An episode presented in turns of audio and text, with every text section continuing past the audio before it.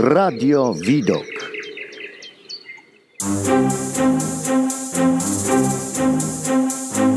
Audycja muzyczna.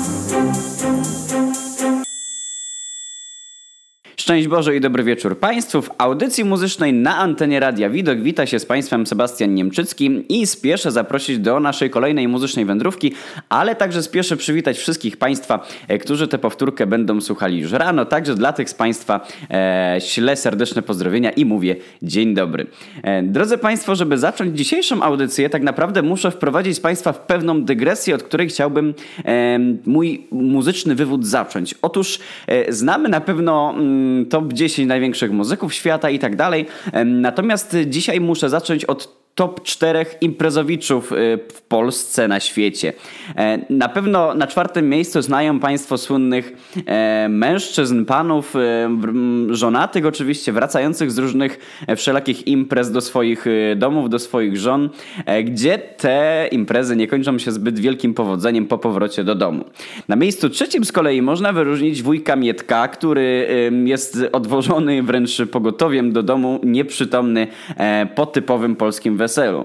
Na miejscu drugim e, muszę umiejscowić, usadowić e, panią Marelę Rodowicz, która w roku 2020 przesunęła swojego Sylwestra z 31 grudnia na 30 grudnia. Była to ta słynna akcja, e, gdzie chyba TVP odmówiło, czy pani Marela odmówiła udziału w Sylwestrze z dwójką lub jedynką. Natomiast na miejscu pierwszym, drodzy Państwo, muszę umiejscowić najsłynniejszego polskiego muzyka i najsłynniejszego polskiego imprezowicza, jakim był Fryderyk Franciszek Chopin, którego to w Polsce śmiejemy się troszkę, że obchodzimy najdłuższe urodziny. I teraz po tym krótkim jakże mm, wywodzie, dygresji mogę Państwa tak naprawdę wtajemniczyć e, w temat dzisiejszej audycji. A dzisiejszym e, tematem właśnie będzie nikt inny jak wcześniej wspomniany Fryderyk Franciszek Chopin, który to, drodzy Państwo, rodzi się lub 22 lutego lub 1 marca roku pańskiego 1810 w Żelazowej Woli. No i właśnie te najdłuższe urodziny, o których tak naprawdę nie do końca mamy mm, pewność, kiedy się urodził, czy to był właśnie 22 luty, czy 1 marca, e, zapisały się chyba w roku jubileuszowym urodzin Chopina jako świętowanie najdłuższych urodzin e, wszechczasów czasów, czyli te tygodniowe urodziny. Można za, zatem rzec, że Fryderyk Chopin idealnie wpisuje się w polską kulturę, e, wiedząc jak świętuje się swój słynny Geburtstag. E, natomiast e, mamy znaną dokładnie w tym momencie datę śmierci. Jest to 17 października roku pańskiego 1849 roku. No i muzyk umiera w Paryżu. Nie muszę Państwu chyba przypominać, że jest to polski kompozytor i pianista, który od roku 1831 do śmierci w zasadzie mieszkał już we Francji. E, słynne romanse z George Sand, z poetką, z pisarką.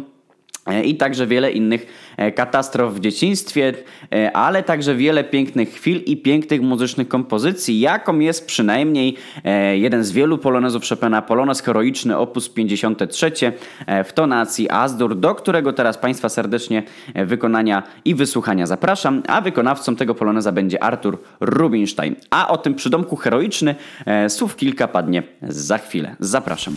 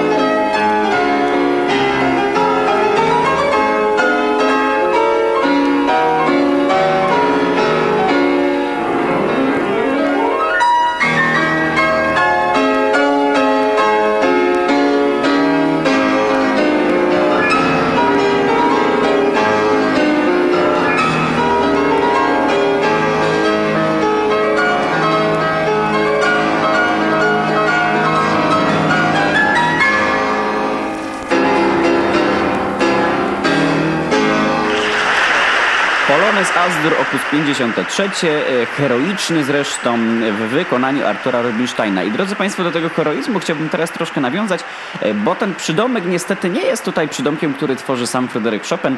Zresztą jak w wielu innych e, miejscach na kartach muzyki, na kartach historii muzyki, autorzy swoich dzieł nie tworzą tych przydomków, tylko są one często dobierane po śmierci albo za życia, ale nie są taką oficjalną nazwą.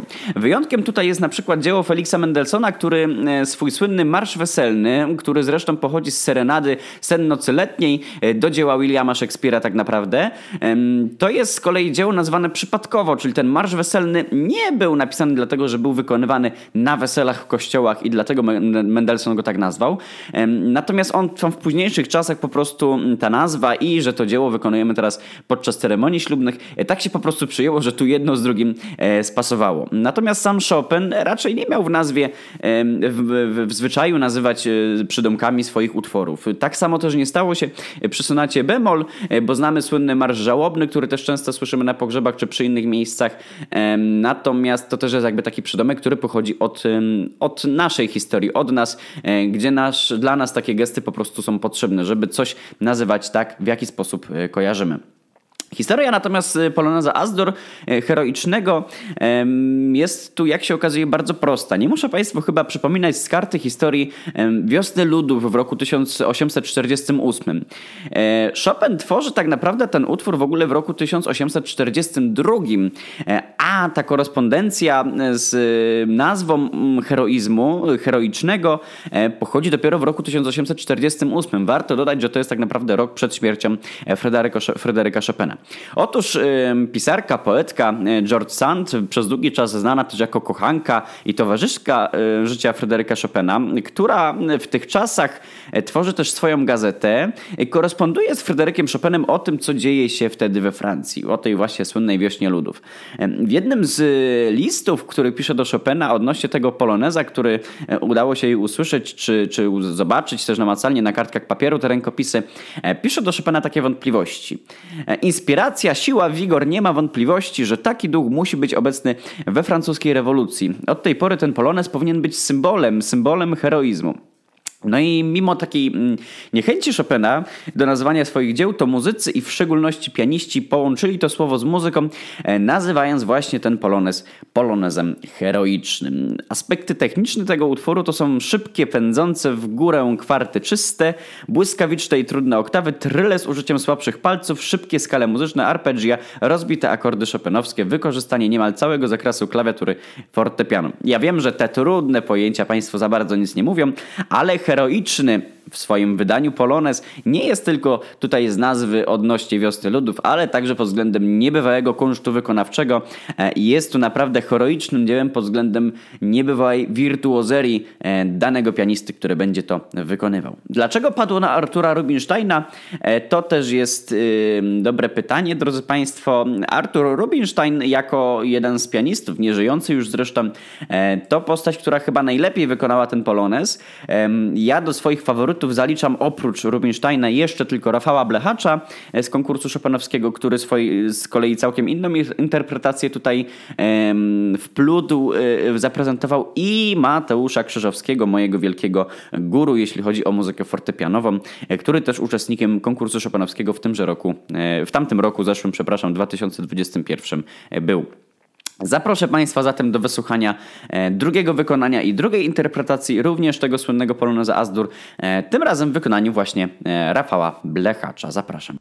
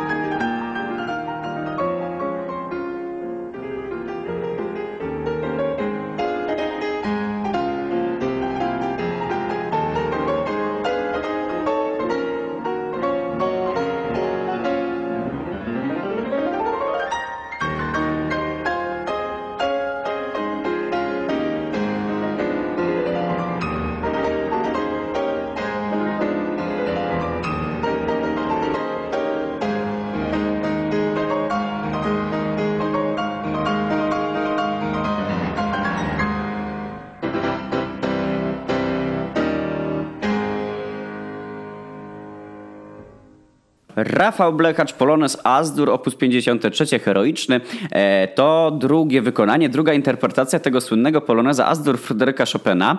E, ja tak w ogóle chyba Państwu za bardzo nie wytłumaczyłem na samym początku, skąd w ogóle temat audycji o Fryderyku Chopinie dzisiaj. E, no ale chyba wszyscy łatwo się domyśliliśmy, że chodzi o tą zbieżność dat, że tu mamy luty i Chopin urodził się w lutym, na przełomie lutego i marca, więc e, tylko z takim e, przypomnieniem czy wyjaśnieniem dla Państwa tutaj spieszę. E, Natomiast przed nami jeszcze trzecia pozycja i trzecia interpretacja tego niebywałego utworu, tego poloneza, e, którą wcieli się tym razem Mateusz Krzyżowski. E, Warto jeszcze dodać przełomy lat, e, które Państwo słyszeli, e, jeśli chodzi o wykonania tych polonezów. Pierwszym polonezem, em, pierwszym wykonaniem poloneza był rok 1964. Chodzi tutaj o to wykonanie w tej audycji konkretnie, jeśli mówimy o postaci, jaką był Artur Rubinstein. E, Drugim wykonaniem to słynny Rafał Blechacz z konkursu Chopinowskiego, zwycięzca tegoż konkursu zresztą z roku 2005 i nagranie też pochodzi e, z sali, z sali koncertowej e, w Warszawie E, i tak jak już wcześniej wspomniałem, jest to nagranie z roku 2005, a przed Państwem ostatnia, trzecia interpretacja tego niebywałego utworu z roku 2021, e, którą wykona dla Państwa pianista, również biorący udział w konkursie Chopinowskim w zeszłym roku, Mateusz Krzyżowski. Posłuchajmy też, jak te trzy interpretacje się różniły i do tych różnic między interpretacjami e, na samym końcu tej audycji Państwu nawiążę. A teraz zapraszam do wysłuchania e, trzeciej interpretacji e, Poloneza Azdur.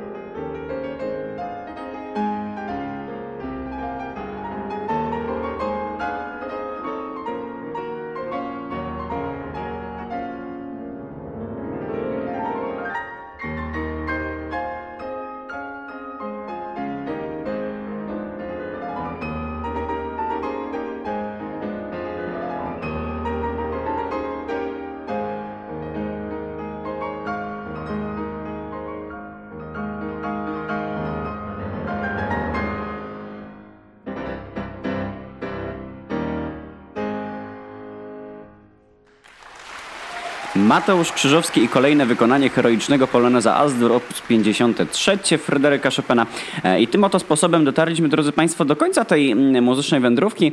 E, Jak Państwo słyszeli, trzy różne interpretacje e, utworu Fryderyka Chopina, Poloneza Azdur.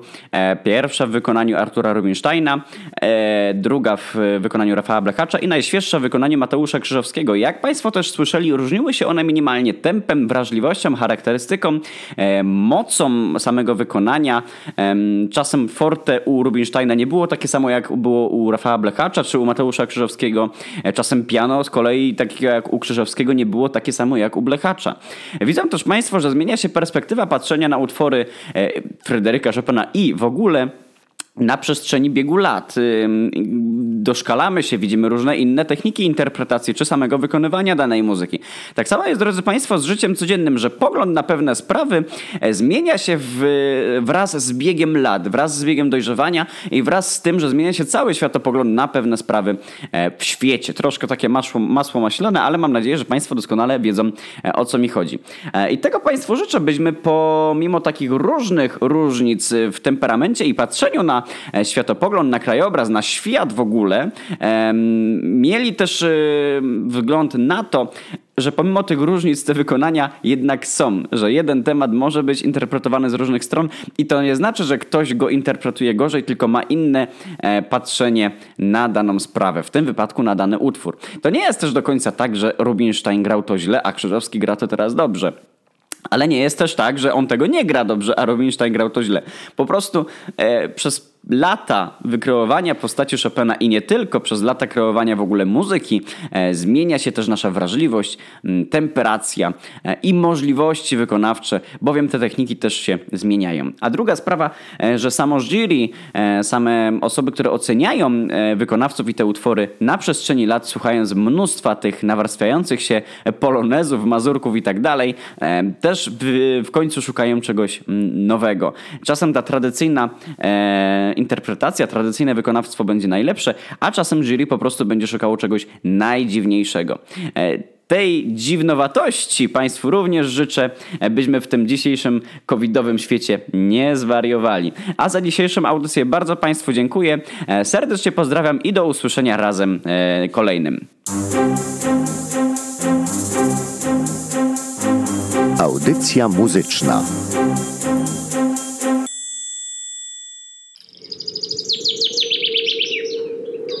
Radio Widok.